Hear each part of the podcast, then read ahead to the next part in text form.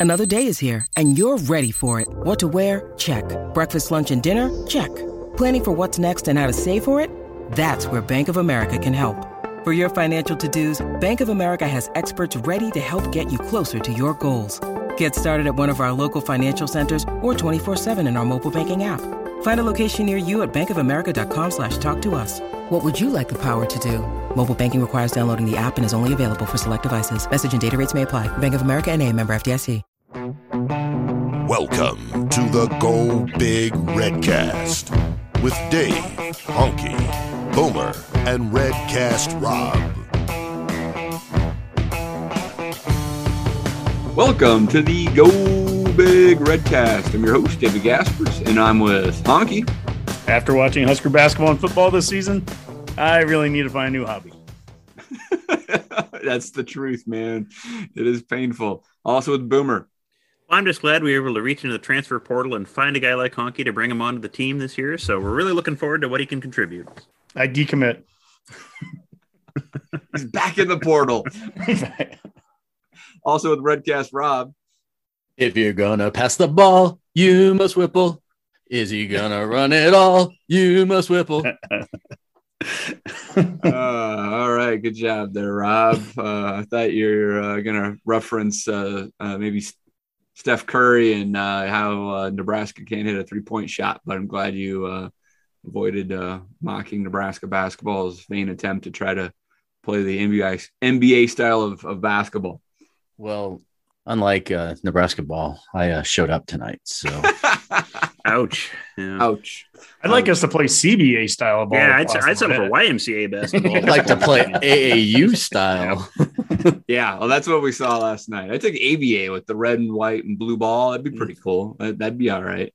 You know, little, uh, you know, some some Flint Tropics action of some sort, right? You know, yeah, right. Funky, well, I, I will say, I did watch the women's. Alex plays better basketball than than those the college kids do. I, have seen Alex play.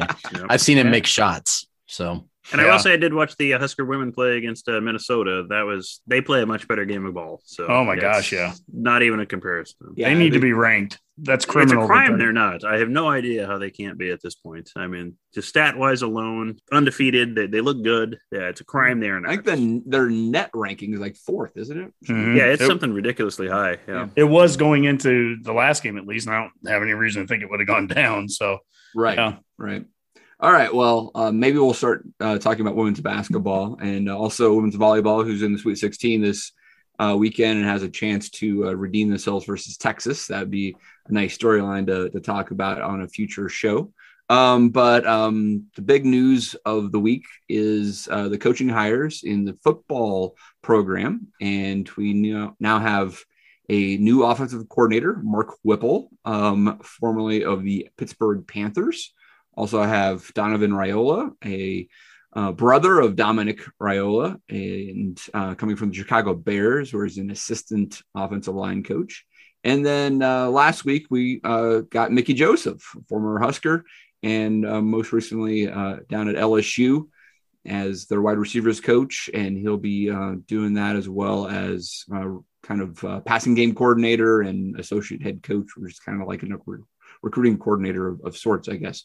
Honke, uh, let's start with you, and uh, you know maybe your your first uh, thoughts on these guys as we maybe we'll take a deeper dive into each one of them. Yeah, it starts with Mickey Joseph. I love seeing a former Husker that has accomplished what he has. Uh, been part of a national championship down there at LSU. Great recruiter down the Bayou area. Uh, love to see him back. The run pass ratio guy in me is scared to death a little bit with the we brought in a pass game coordinator, wide receivers coach. We have a, a, passing offensive coordinator. We still have a tight ends coach. We don't have a running backs coach. I don't know if we're ever going to run the ball again, and that does scare me. but uh, I, I, think that what we wanted to see with the OC with with Whipple was we wanted to see someone come in here that was experienced at the position who has done it um, I've said this a number of times. I want a gray hair or two on my OC right now. I don't want a guy that's green. I don't want someone who's 32 years old coming in trying to thousands of white hairs. Would that be thousands of white hairs? We've well, got maybe hundreds having seen him. Yeah. I don't know if th- thousands might have you know left the gate a long time ago. but what I wanted to see out of the OC is somebody that's going to be able to come in here and handle the offense, take that off the plate of Frost, especially on Saturdays of game days uh, we'll get into this, I think, as we talk about offseason stuff here. Frost is still going to be heavily involved with things. In fact, I hope he is because there's I don't want to just leave the offense up to uh, becoming a pass happy uh, mess either. But I think what we'll see with Frost and Whipple working together and kind of melding the offense that Frost had with what Whipple does, I think that we can do something that's uh, can be successful in, uh, in the Big Ten here. And then Donovan Raiola, he's from Wisconsin. Yeah, started 39 out of like 43 games there. I mean, the dude's obviously Dominic's brother, and and we're going to be going after his nephew at some point here at quarterback. And so that's a uh, that's not the reason you hire him, but it's a nice little, I guess, cherry on top if we could ever get get his uh his nephew to come here too. So, anyways, I'm ecstatic with the three that we have. I really am. I think Frost got the guys that he wanted to get. He sounded like he interviewed a bunch of really good dudes, and we're going to pay some good money, I think, and we've got a good staff here. Sure. Well, um, we'll, we'll, find out, won't we? Boomer. Um, I think the reaction to Mark Whipple um, is, I mean, I would say probably a little bit more positive than negative, but there's definitely some questions here. Uh, it seems like it came down to Mark Whipple and Graham Harrell, uh, the um, former offensive coordinator for USC, and uh, both, I mean, were known as as passing, you know, offensive uh, minds, uh, guys that are going to be kind of uh, QB coaches. And you know, if you look at at Whipple's resume, uh, he has been a head coach at a couple different locations, mainly UMass, um, and uh, also at Brown, where he actually played at Brown with Ron Brown. Uh, that's kind of maybe one of the connections that kind of brought a, brought him here.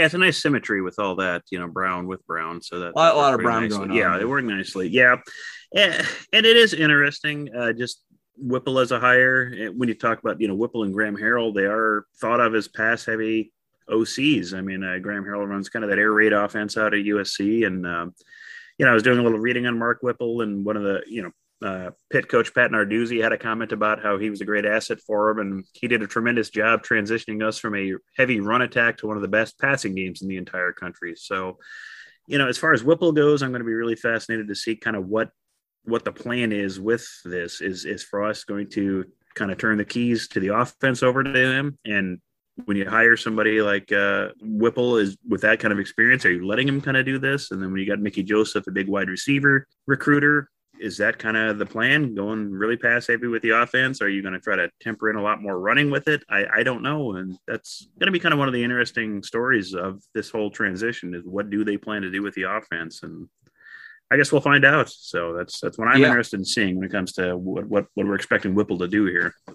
Yeah, that's that's a good point. I mean, it's it's like if you are going to pepper in a power run game, um, where is that coming from in the coaching staff?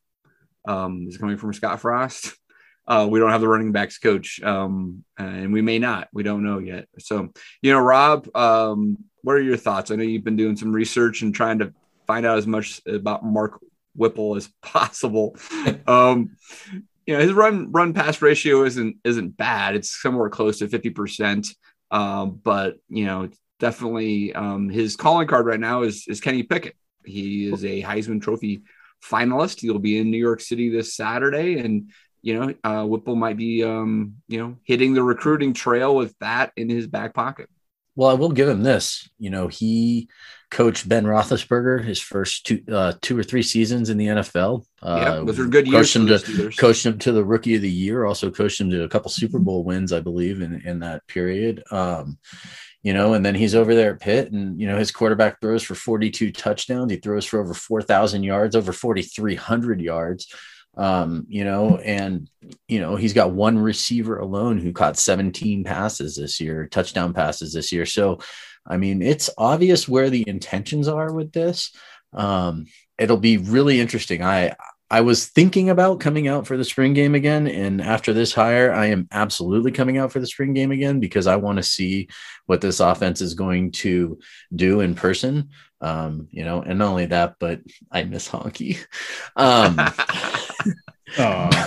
but yeah, it's, you know, so it, it's really obvious.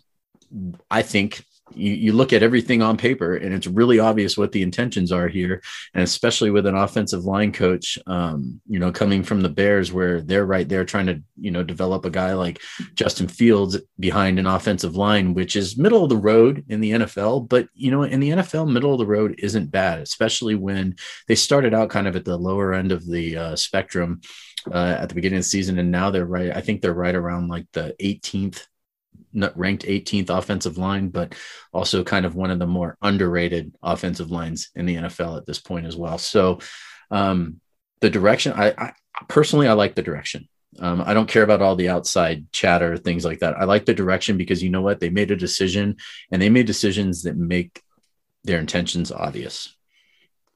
So, yeah, I mean, that's, that's an interesting way to, to say it, Rob. I mean, I, I think some people may feel that the intentions aren't quite that obvious, maybe uh, because they're just optimistic that they still think that if Frost learned anything over these last four years, you have to run the damn ball to win the Big Ten West. I mean, you just go down game by game and you see, you know, whoever ends up rushing for more yards tends to win the game. Um, so, Honke, I mean, you're one of those run the damn ball guys. So, I guess in your mind, you know, how would Frost and and, and this kind of like new mind mind trust brain trust of mm-hmm. Whipple and and Joseph uh, take uh, some of these passing concepts and and maximize that output, but then actually somehow establish uh, you know a power run game out of it.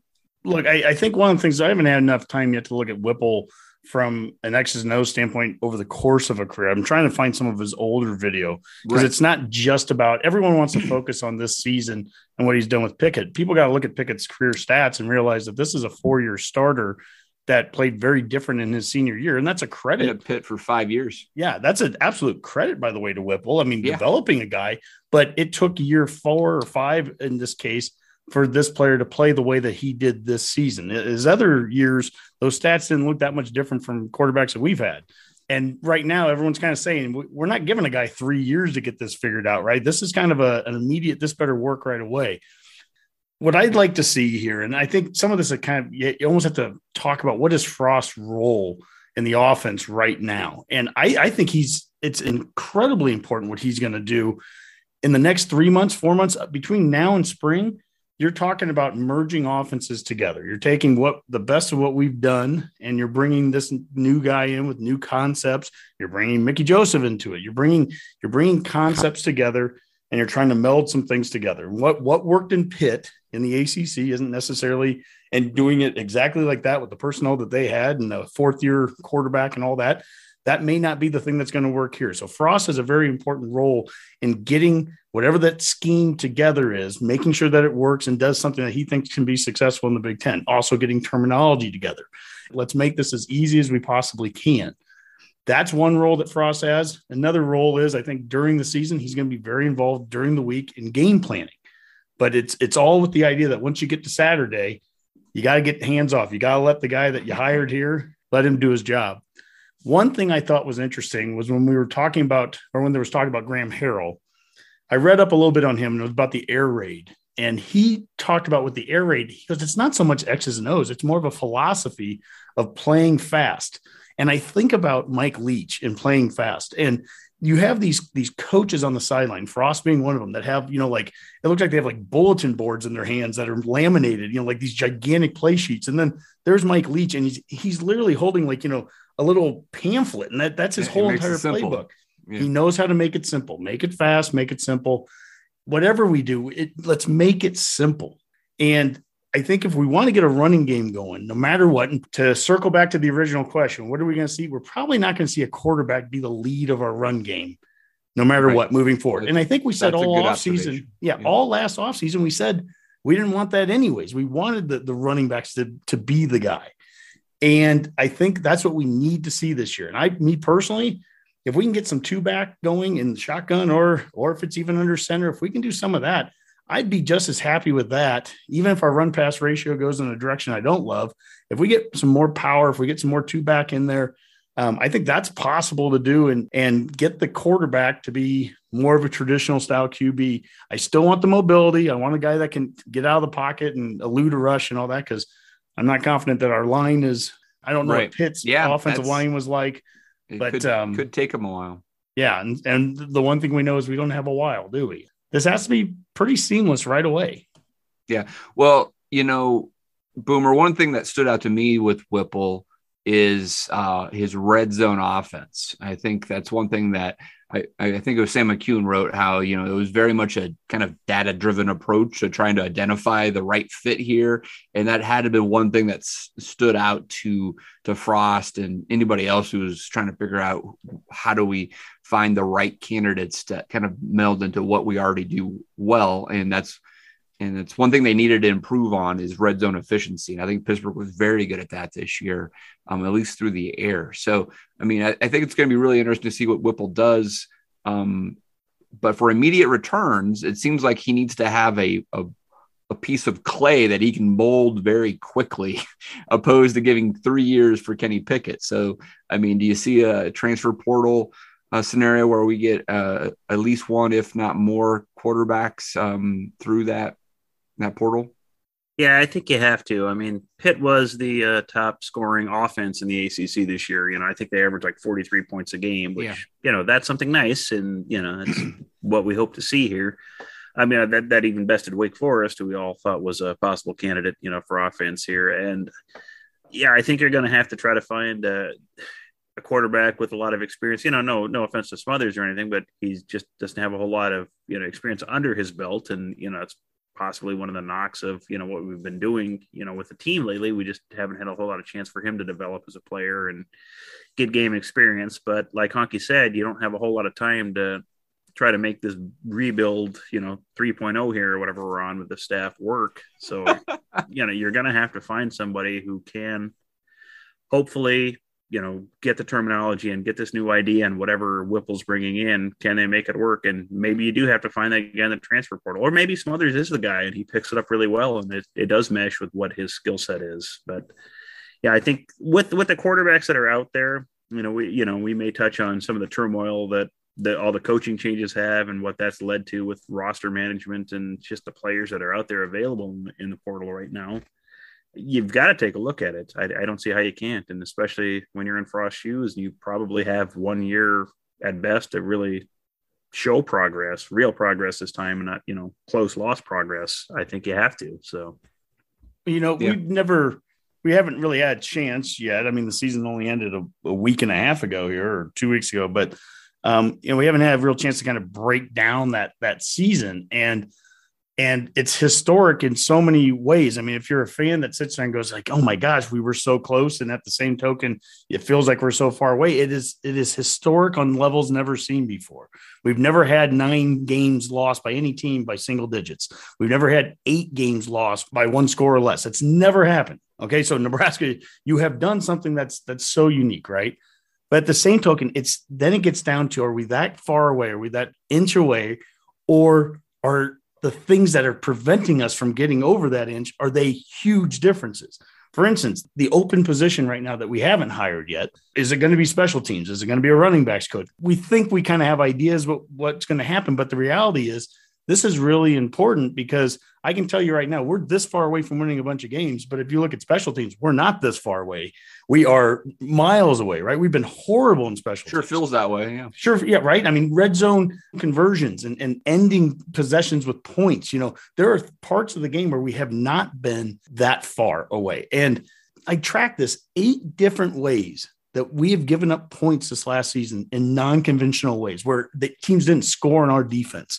I mean, we've had of our eight one score Right. losses, seven of them have had teams score on us in unconventional ways. We've had a kickoff return for a touchdown. We've had a punt return for a touchdown. We've had an interception return for a touchdown. We've had a fumble return for a touchdown. We had a punt block for a touchdown. We've had two safeties sacks in the end zone. We've had an extra point block in return for two points. We've had a, a guy catch a ball in the end zone on a punt for no reason, throw it over his head. Okay. We've done everything we possibly can. And all those things in these close games, we're so close. Those things matter everything as much as, as what our run pass ratio is going to be and what Whipple brings.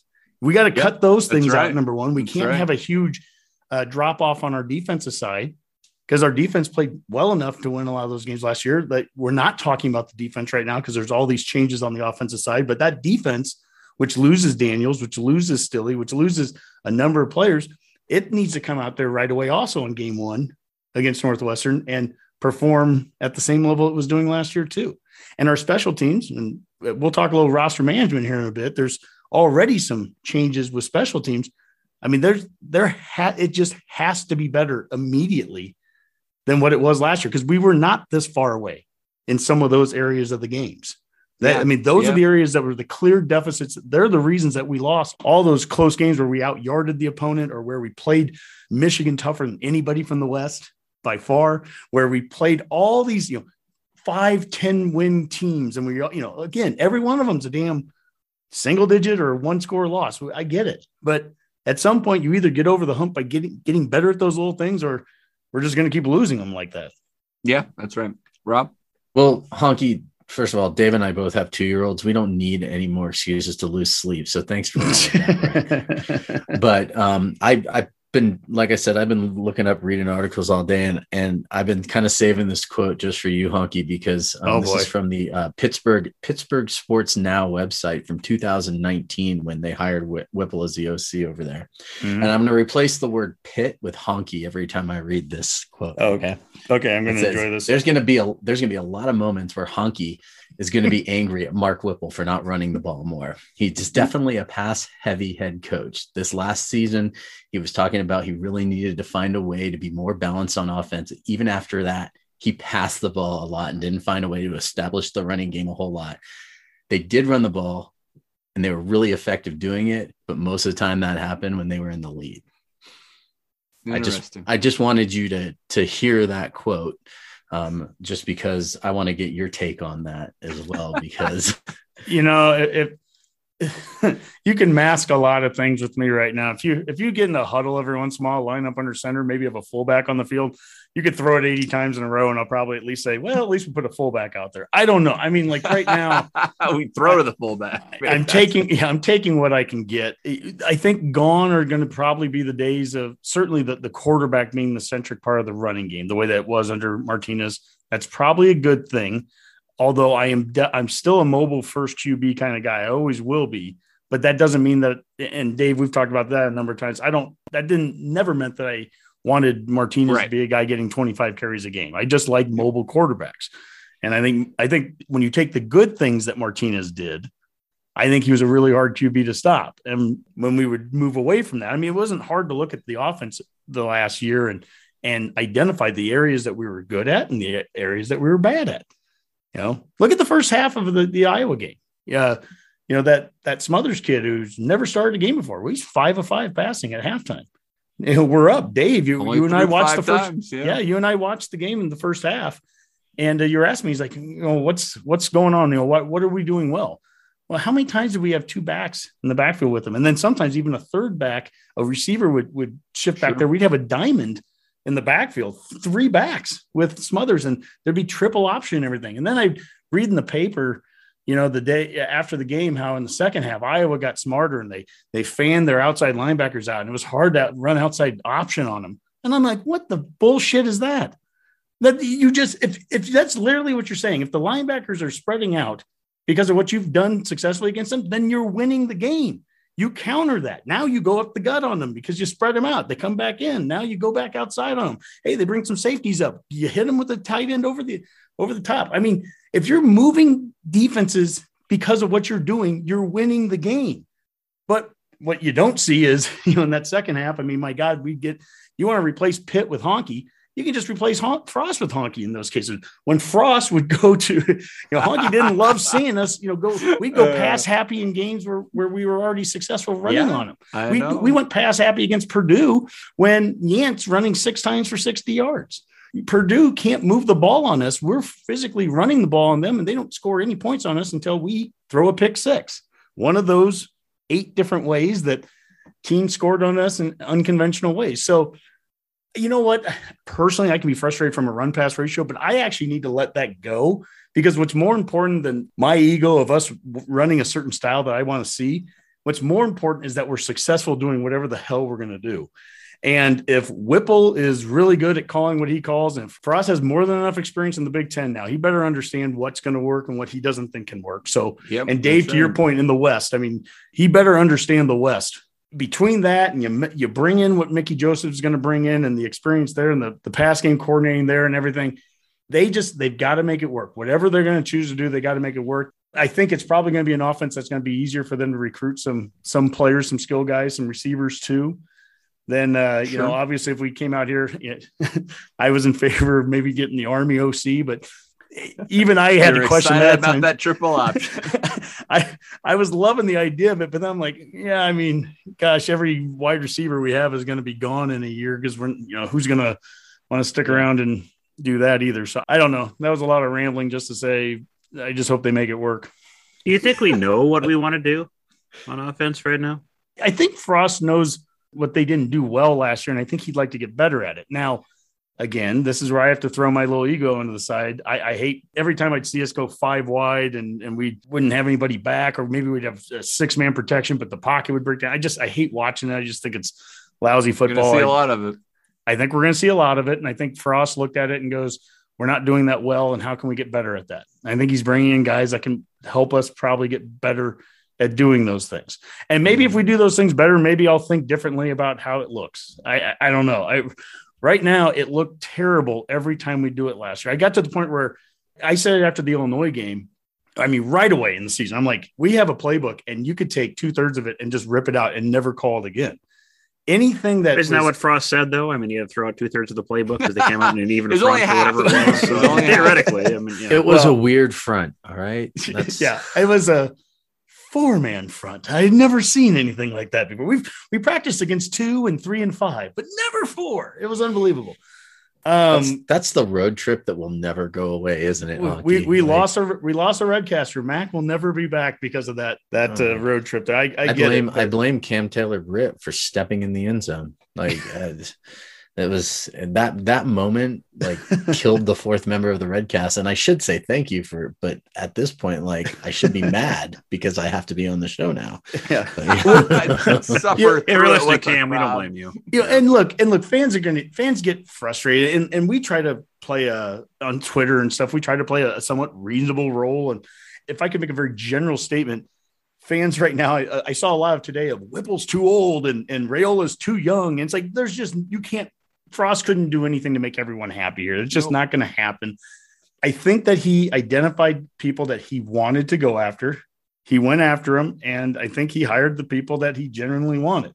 I mean, he he went after the Notre Dame offensive line coach and still went after Raiola. So he could have probably gotten the guy who was older, had more experience at the spot, and still chose Former Raiola. coach. Yeah. Yep. And he could have gone after different styles of OCs. He could have gone after an Army guy, and he, he ends up bringing in Whipple. And as long as he's getting what he's looking for, you know, who knows if we have a the kind of weather we had this year. I, I don't think we had a single bad weather game the entire year. Yeah.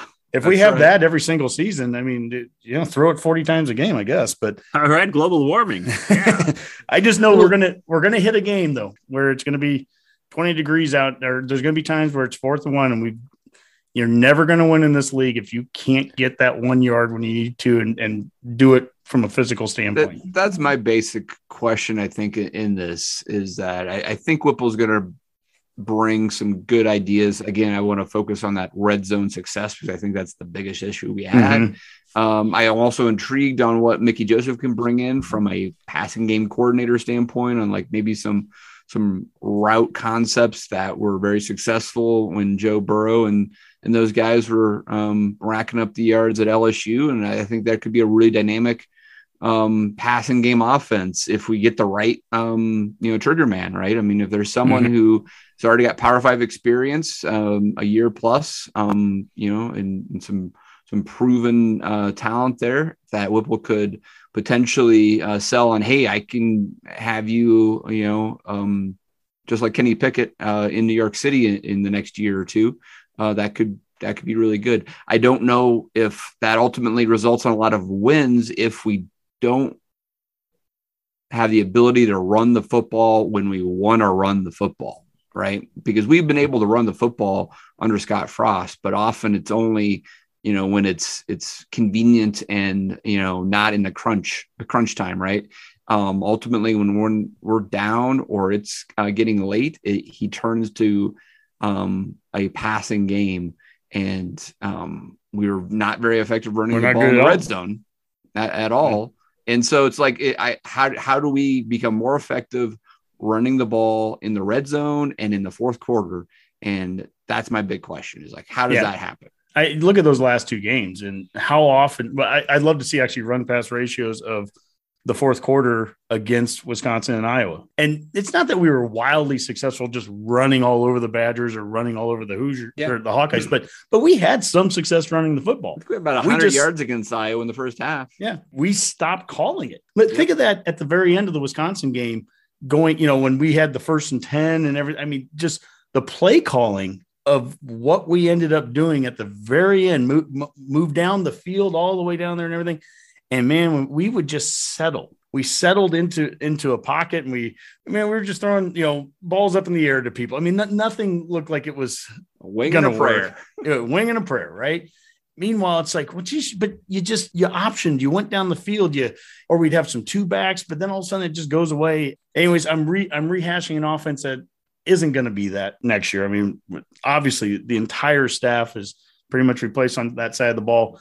Again, the, the one position that is open still, technically there, there's one position open right now, and conventional wisdom would say, hey, it's going to be a special teams coordinator, or certainly we think it should be.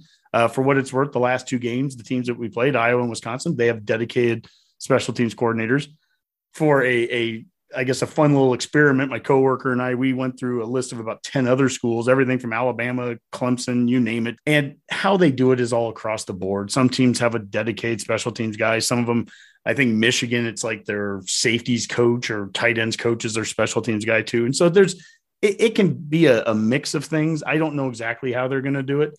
Right now, you either have Bill Bush probably becoming the special teams coach. Does Ron Brown, who's been out there on the the recruiting trail as well. So is Bush, but does Ron Brown become a running backs coach? Does uh, Sean Beckton switch from tight ends coach to running backs coach? We're going to have a running backs coach next year. I, I can promise you that. Would So- Frost be the running backs? Does coach? Frost become that? You know, does another coaching position open up? And I, I mean, I'm not trying to get rid of a coach. I'm saying, you know, we have like two linebackers coaches. Do they You're identify all say, combinations, right? yeah, you're looking at all combinations. Should do- should we have one linebackers coach and that opens up another one? And now we do hire Bush and Brown. You know, I don't know if we're just on paper trying to write down. Well, you know, we have a pass game coordinator and and a, a obviously a you know a pass happy offensive coordinator now and and all this. How do we get a how do we get that physical approach? I would say get Ron Brown in there and. He's about as physical of a running backs or wide receivers or tight ends. I mean, he's coached them all and he coaches them pretty physical, right? So, uh, whatever the route is, the, obviously this staff is not done yet. No matter what, they Right. a lot of announcements Right. have been made, but it's not done. And I don't know if we're going to know if it's done for another couple of weeks. There's always going to be right at the end of the season. There's always a little bit of change that goes on in January, and we might experience some of that too. I I have no idea. Yep, that's right. Well, let's uh, move uh, forward a little bit with maybe some roster management, talking about some of the guys that are have announced that they are leaving, um, and you know maybe we are are now on the recruiting trail, both for high school players, JUCO, and obviously the transfer portal is a whole new world. So, Honke, maybe you could just run through our departures first. Yeah. So we've been talking a lot about quarterback, and we should because our four year starting quarterback and three time captain uh, and leading yardage guy, I think, in program history, Adrian Martinez uh, has officially entered into the transfer portal. Don't know exactly where he's going to go yet. There's been talk of Kansas State. I've heard that he took a trip out to Cal, uh, but wherever he ends up, we, we wish him well. He, he was a, always a great ambassador for the program unfortunately just didn't never quite had the victories that you know came with all the the yardage and, and other success I think that he had. But Adrian's moved on. Also, uh, guys have moved on into the transfer portal. Fedarius Payne, Marvin Scott, Sevion Morrison a couple weeks ago. Uh, and then Damion Daniels has made the move into the NFL. Cam Jurgens, all signs seem to point to it. Now, I tweeted out uh, a tweet today, and it was just simply uh, it was uh, Donovan Raiola and then handshake emoji Cam Jurgens. Cam Jurgens, handshake emoji Donovan. Yeah, that's nice. I like that, Honk. Immediately, I mean, we got a lot of you know feedback on it, but then we'd get people going, "Well, you know, Jurgens is gone. He's gone. you know Jurgens is gone, and he very well could be. He could be right. I'm all I'm saying is just shake hands, right? I mean, who Right. knows? I'm not, Yeah. Not saying you have to make I any mean, commitments today. Just you get can to at know the least guy. Get get a lunch out of it or breakfast or something. Yeah. So You can get feedback from Donovan Raiola on, you know, I mean, what his tape looks like as a a, a four year assistant offensive line coach. He probably has an opinion on what his draft stock would be. So, Absolutely. if anything, at least better, you know, get that as a, a sounding board, right? I mean, look, I'm I'm a Husker fan Love that would love back. I would love to have him back. Why? Because I feel like we've developed the guy over the course of the last three years to get to this point where he's really good, and I'd like to see him come back for one more season.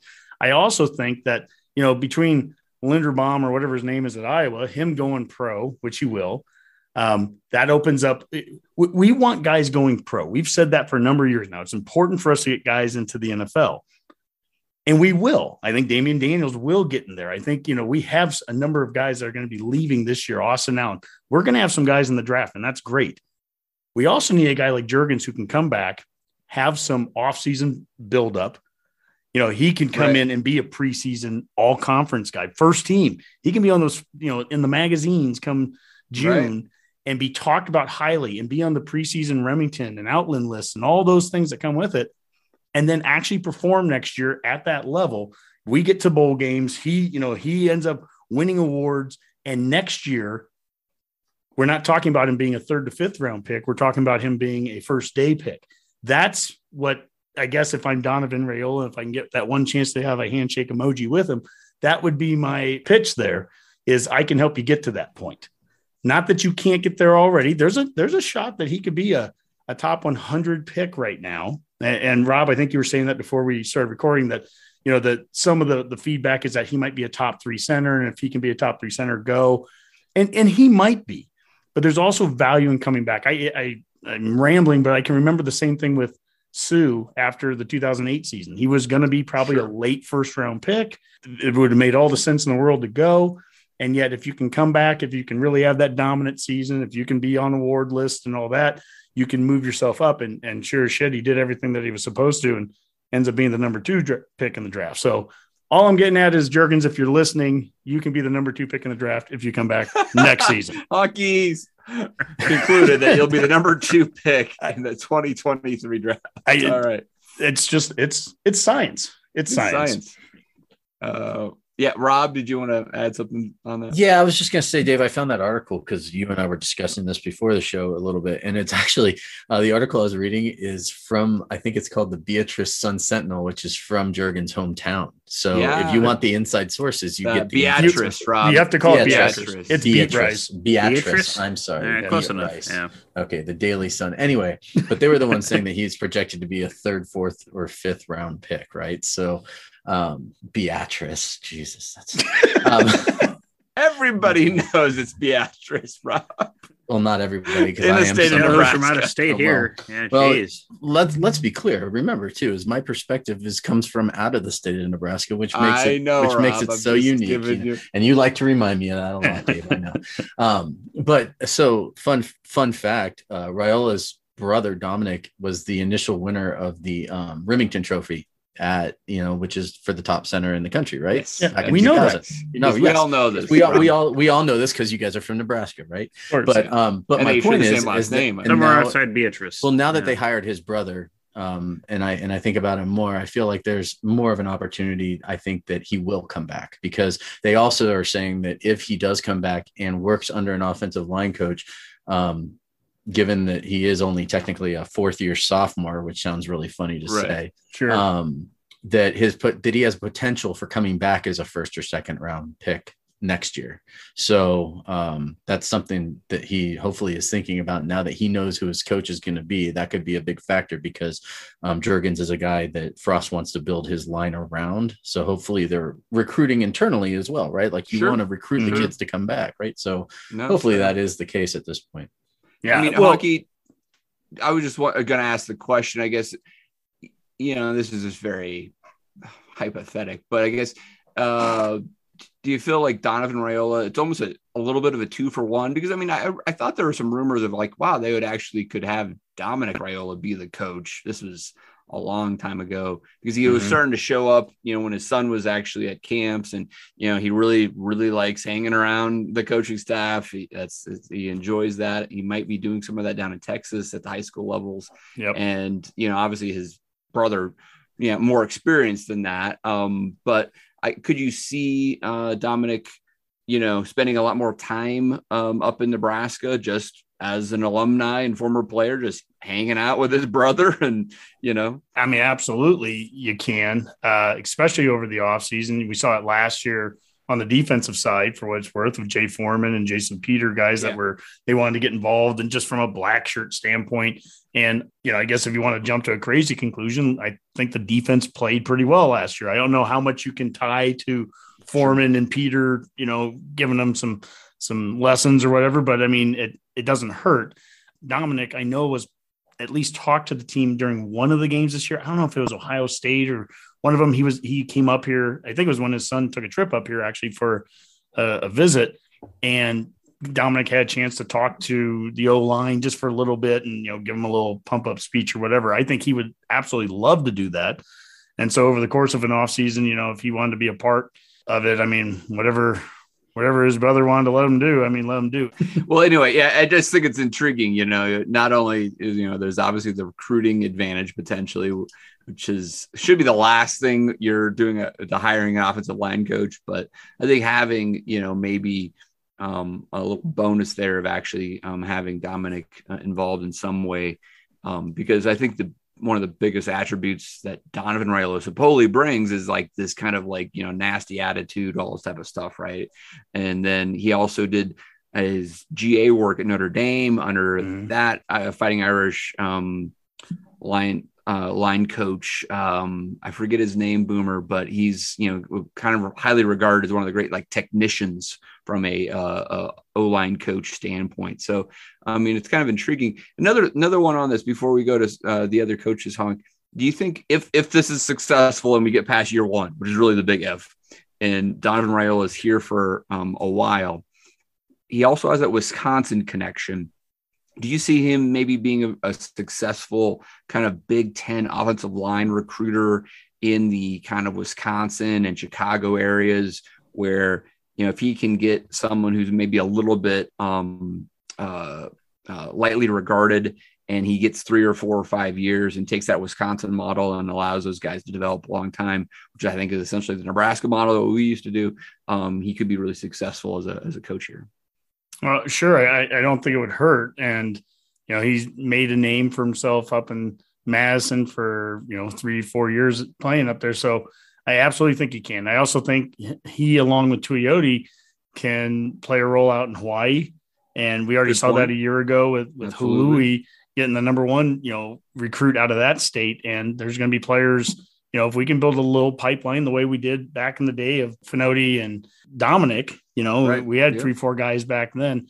Uh, sure. You know, I mean, there's that, that is one thing about this whole staff that when they came from UCF, it seemed like we were a little bit of a one trick pony getting Southeast kids, right? I mean, we're go- we, we were successful down in Georgia and Florida, bringing a bunch of guys up here, but the staff maybe wasn't as well rounded. And now you go and you bring in Whipple and he brings you some East Coast stuff. Now you bring in uh, Joseph and he's, you know, well regarded down in Louisiana and Mississippi. And, and some of our roster management, we just brought in uh, Mississippi defensive back Malcolm Hartzog, and he was like their Gatorade player of the year down there. So that can bring you some some areas that we haven't been hitting as well or just don't have as much experience in. So Frost has a chance to kind of remake the staff a little bit here and and bring in guys that have different connections than what we had before. Yeah, absolutely. Let's talk about Mickey Joseph a little bit in relation to some of our roster management. Then, Hawk, you mentioned Mhm. Herzog, but um, you know we have seen uh, Mickey and some of the other coaches uh, going after some of the LSU decommits or even potential transfer players, Mhm. um, including um, running back in the country, a top 100 recruit. So um, good just to get into that door. There's also a, a wide receiver, like the coldest Forrester or something. I can't remember his last name. It was one of the great, great first names I've heard in quite a while. Yeah, and if you've been on Twitter for the last 24 hours, that has already become the oldest joke. Like right away, I I, I the said coldest something like, frost. "Oh blah, wow, blah, the blah. coldest, the coldest will fit in great in the hashtag San Diego of the Big Ten. You know, eh, why not? You know, come to Lincoln. But uh, No, there's no doubt there's going to be changes. There's quarterbacks that are transferring from there. They are going through their transition, and some of that's hit, hitting their uh, recruiting class too. And having Joseph on staff, and even Bill Bush for what it's worth too. I mean, he was just sure. at LSU two years ago. Uh, there's opportunities for Nebraska to try to take advantage of that, and why not? Uh, this is a weird offseason. There's a lot of coaching changes. The carousel of Cristobal going from Oregon to Miami. Obviously, Kelly from Notre Dame to LSU is, is disruptive. Riley going from o- Oklahoma to USC. All this disruption. And it leaves, there's vacuums and there's voids in, in recruiting classes now where you know teams thought that they had a really solid class and then all of a sudden now it's it's blowing up and new coaches right. are having to come in and fix it or in our case you know, for the last six months, we've been talking about, well, we're going to just cap our class at 10. That's all we can do. And now all of a sudden, Mickey Joseph comes here and now it's like, well, we can get 38 guys. And I have no idea. I, I couldn't even begin to tell you what our numbers are anymore. I can, I can tell you who's left and I can tell you, you know, who we've brought in. But I, right now, I, I just know if we, if there's a good player out there, we're going to go after him. It'll all work out. It'll work out. It'll all work out. We also have brought in California defensive lineman Brody Tagaloa and then this is where the special teams come in, and all of these guys are preferred walk-ons. These three I'm going to mention, so they don't they wouldn't go against any of our numbers. But Spencer Pankratz is a, a place kicker from Highlands Ranch, Colorado. Uh, Charlie Reinweig is a another kicker from the Kansas City area, and then uh, Brady Weiss, uh, WAS. He's a long snapper. He has one year left, and he is a transfer from the powerhouse uh, football program at Georgetown. So, uh, you know, long snappers and kickers, I mean, it's specialists. Frost said that three or four weeks ago, how, you know, if we could just be better with our specialists, I won't disagree. We need to be better with our specialists. But, uh, you know, special teams as a whole, we just, we're not this far away. We're a long ways away, you know, based off last season. And, and the, the way to fix it is through whatever the coaching changes they make and then bring in some guys that are going to make that difference. Yeah. Competition, obviously, but, um, yeah, that's that's that's a big question mark. Boomer, I mean, do you think from a special teams perspective, is it purely like uh, this has always been really interesting? This whole like specialists versus special teams. Is it is it accurate to say that a special teams coach has little to no impact on the ability of a field goal kicker or punter? Don't they have techniques that they they should be able to help um, teach? I mean, because there's these specialty, um, you know, punt and, and kick at camps and all this other stuff. So can our special teams coach or whoever that would be have um, some some coaching acumen on how to help a specialist be more consistent? Well, you would think so. I mean, for all we've heard about how quarterback coaches have a big role in how our quarterbacks yes. develop, you would think our special teams coaches would have a big role in how our specialists, quote unquote, develop. And then it's not just the specialists themselves, you know, one particular kicker, punter, but when we look back at like the Iowa game where the the punt block where everyone talks about how just everybody was completely on a weird page whether the shield knew who was punting and whether it was left-footed or right-footed kicker mm-hmm. that's what a special teams coach or whoever's in charge yes. of that should have ironed out that's the kind of stuff that needs to be dealt with i mean it's not that's not a specialists thing yeah that's everybody on that special team that is out there has to know who's kicking where the shield is where should I be looking? Where's the potential, you know, punt block coming from? Who am I responsible for? Right. So Boomer, you mean we figured out? So you're saying like in East Lansing, when the only 11 people in the stadium that didn't know where the ball was going on that punt were our kick yeah, was our yeah, punt team. That's a problem. That, that's a small problem. Yeah, yeah. That's that's not a specialist problem. That's yeah. that's that's a special teams problem, and we should probably figure that out one way or yeah. another. Whatever it well, is. Yeah. yeah. You know, I Iowa plays Wisconsin, and uh, the the kickoff, the opening kickoff, Wisconsin kicked it to Iowa, and they returned it to like the 44 yard line. And I just jokingly sent a tweet out saying, "Oh my god, I bet that was more than all of our you know kickoff return yardage combined so far." no, it was, it was, it was like double. it was double all of our yardage. That was like week 10. You know, yeah. like that's to your point, Boomer, because because Frost made that statement after the the purge of the coaches when we got rid of four coaches and then there was some talk about special teams and stuff, but that it, you're not dealing with it four weeks ago. That wasn't the time for it. But Frost came out and said, um, you know, it's it's kind of been a specialist issue, and I'm like, no, it's not. Yeah, I mean, I know we don't we don't return punts. We don't return kicks. Even something as simple as Nothing. Michigan State doesn't return that punt against us if they don't have a second guy back. They had a second guy back. I Yeah. we've we've said that on this show a number of times. What if you what if we tried to have two guys back every once in a while? Just throw it out there, you know, have an option. How about a year ago when multiple times the Illinois or the the Rutgers punter just ran it for a first down on us? You could time it Yeah. on a on a calendar. Well, Dave, you and I go to the Ohio State game, and Ohio State almost did that to us. They almost did that. Their punter Yeah. almost took off and just ran. Like I, I was, and we were sitting right behind that end zone. And I mean, I kind of looked at you and was like, oh boy, that he, if he wanted to go, I think he could have. And it was just the Mhm. idea that you can't, like, that can't happen again, right? I mean, there's no way Yeah, that we would allow that again. But Yeah. there we are in the second half of the Illinois or the Iowa game, and we're on a oh on Twitter we're on this one chat, you know, DM chat with a bunch of people and that are national people, and like it was it was just funny because we're up 15 points at the time, and I think one of the things one of the things was that we wrote was like, well, I think we have a 98% chance of, of, of not winning this game still. We're up 15. And then what way will Nebraska blow this up? And it's like, oh, I'm sure we'll find a new way that we haven't done it yet, right? And we did. We found a new way. We had not had a punt blocked all year. yeah, You know, we talked about this boomer an off season or two ago about Urban Meyer and how how what a role he would play in special teams and how he's read a book that influenced him from very early on where it said if you block a punt, you're going to win 9 out of 10 games. He goes, I can't think of another stat in football that is so definitive that 9 out of 10 times something happens if you if you do this, but if you block a punt, you're going to win 9 out of 10 times. And well, yeah, Iowa just proved that to us one more time there. I mean, how would you like it if Frost ends up being the special teams coordinator? I wouldn't mind that at all. I really wouldn't. Um, I, I would like Bill Bush on staff. I mean, I wanted him last. Year. Yeah, you season could have, have, have Bush as your analyst, and Frost actually takes that responsibility on. I don't know. I'm just trying to be creative on Sure. allocating these 10 spots, right? Uh, well, and is Give him a good gonna be- opportunity to meet some of the kids on the team he hasn't met yet. So. It's. I mean, Frost has to be good at it too. You know, that's Sure, that's the thing with sure. like Urban Meyer. I don't know if it's for me to say that you know it, it's past Frost by that he that this has to be something you had a, more of an interest at an earlier level, but it certainly seems like Urban Meyer came up in football where special teams was it was that was his thing from that was his deal from the the first day he was coaching. Now, at the same token, somebody could hear me say that and go, "Well, geez, Frost, that's all he did in, in the NFL. That was his token Yep, to right. a, to a That's- paycheck was playing special teams. So Yep. maybe Frost would be perfect for it too. I, I don't know. He something has to give at some point here. We know that Yep. he's giving.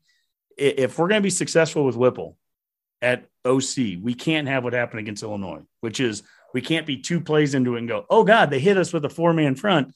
Um, give me the headset. I'm back on it. I'm calling plays. That, that- I mean, after an entire offseason of you know, hey, it's going to be Lubick and I kind of in the, no, no, no. The second that any adversity hit, he just took it over. That's that's what you hired with Whipple here. You hired a guy that's been doing this for 40 years, that's seen it all. There, nobody should be able to throw anything at us that that they haven't at least gone through the scenarios and talked about. Frost will be very involved all game plan week leading up to it.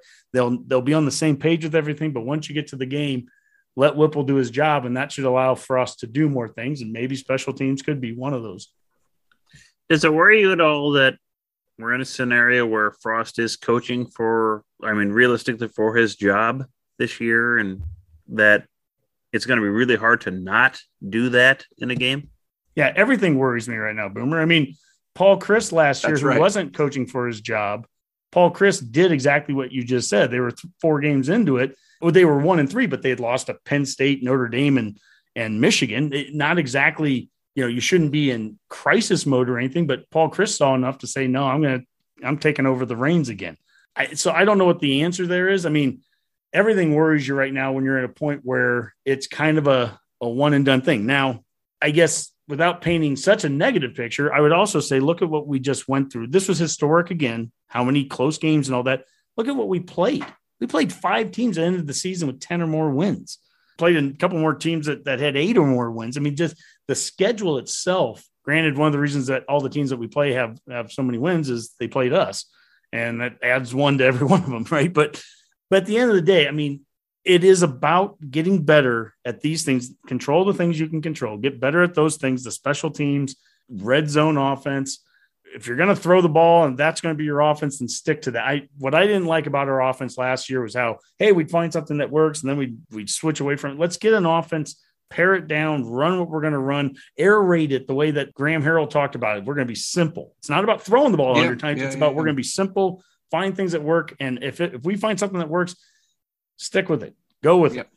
Now I, I have heard that. I mean, the Whipple's kind of like his his philosophy there is simplified, right, from a play Mhm. calling standpoint. So I mean, that would be a, a big change. So, Mhm. all right, guys. Uh, anything else we else we want to want to cover here this evening? Well, I mean, we haven't even talked about basketball. Uh, nope, nope, nope, nope. Yeah, As I, don't- said, don't- Amy Williams says the women playing great. That's, that's all I got to say. Yeah. All right, that's right. That's true. Two- Well, that's two one of the parting shots. okay. All right. Well, let's head to those parting shots. Um, Honke, are you, can you start us off? Yeah, women's basketball has been dominating. Uh, and yet they're not ranked in the top 25. It's ridiculous. They're number one in scoring margin. Now, these stats are going into the prior to the uh, victory at Minnesota a couple nights ago. But so I don't know if they're still number one or if they moved to number two or th- number three. But point is, they're damn good. Uh, number one defensive rebound a game, number two in defensive uh, field goal percentage, number three in rebounds and three point percentage, number four in field goal percentage, number five in points a game, and number six in assists a game. Uh, they're currently rated fourth in the RPI, like you said earlier, Dave. Rank this damn team. My goodness, that is a team that, uh, you know, Sam Haiby too. I mean, we there's somebody that you know she took over a game at the end in crunch time, and that's exactly you know what great teams need, and and no matter what the sport is. So uh, I will enjoy watching watching them. Two other things. Uh, Adrian, I mentioned earlier him leaving, and and again, I just want to say I, I respect the kid so much. He he went through a lot here. He, we never got the wins that we wanted to get out of him, but I'll tell you what, I think the kid handled things with class. Uh, his dad sent me a thing a couple weeks ago. He saw a photo I had of, of Alex, and he was like, "Oh man, you know, can I send you some 2 a.m. decals in the mail?" And they did, and Alex took some photos with them and everything. It's just really cool, a, a great family, and at the very least, I just I want to thank him for just being a class act for the four years that he was here, and he graduated. He's an alum of Nebraska, so uh, you know, Adrian, you're going to be a success no matter what you end up doing on off the field. And last but not least, uh, just to get well soon to Johnny Rodgers, uh, Johnny the Jet, the former Husker Heisman. He's not going to be able to be at the Heisman this uh, weekend because he uh, he had COVID. He was in the hospital. Uh, it's not going to be the same watching the Heisman and not seeing Johnny on the stage behind there. But um, anyways, uh, Redcast, we're sending all of our our prayers and good thoughts to you there to get over this uh, as uh, quick as possible and get back to to full speed. Excellent. Very good points there, Hawk. All right, let's go to Rob.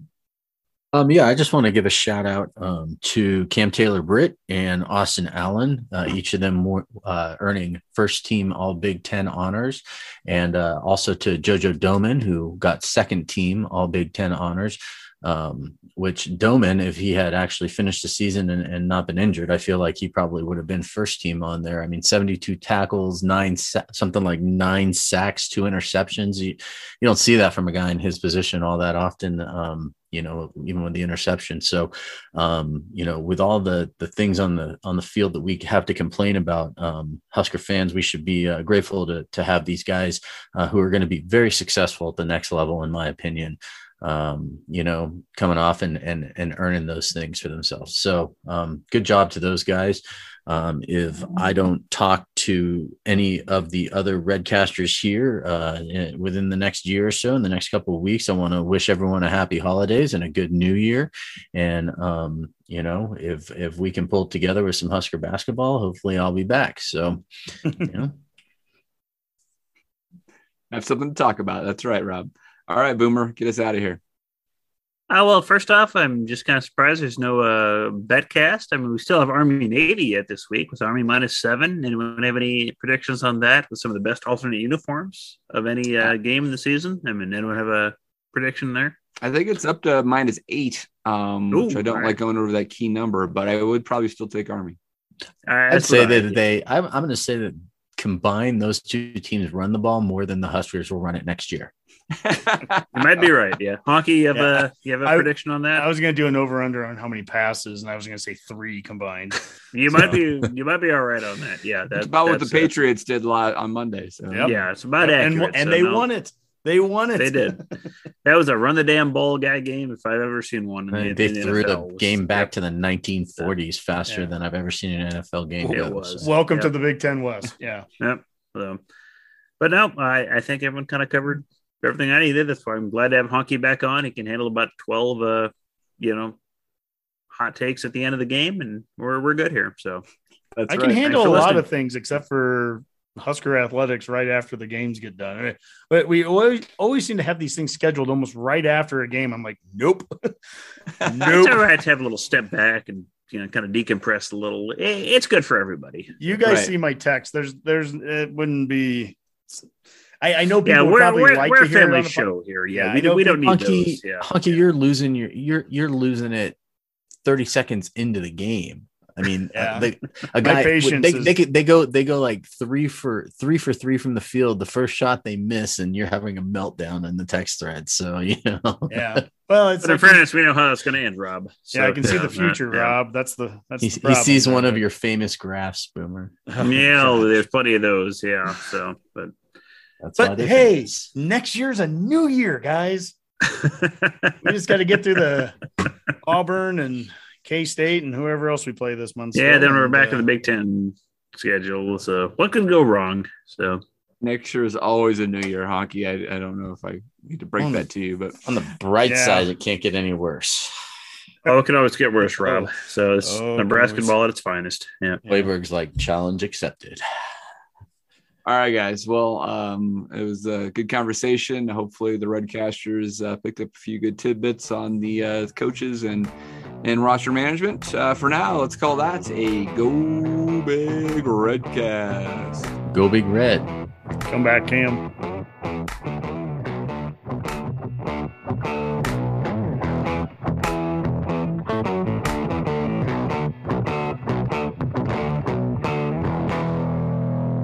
A Hurrdat Media Production.